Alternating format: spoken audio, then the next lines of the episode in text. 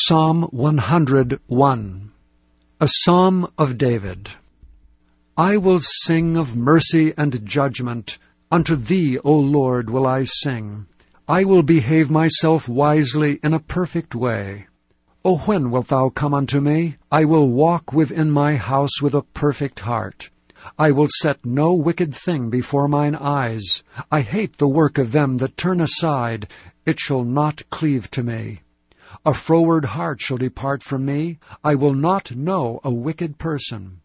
Whoso privily slandereth his neighbor, him will I cut off. Him that hath an high look and a proud heart will not I suffer. Mine eyes shall be upon the faithful of the land, that they may dwell with me. He that walketh in a perfect way, he shall serve me.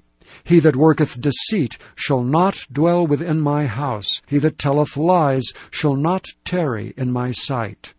I will early destroy all the wicked of the land, that I may cut off all wicked doers from the city of the Lord.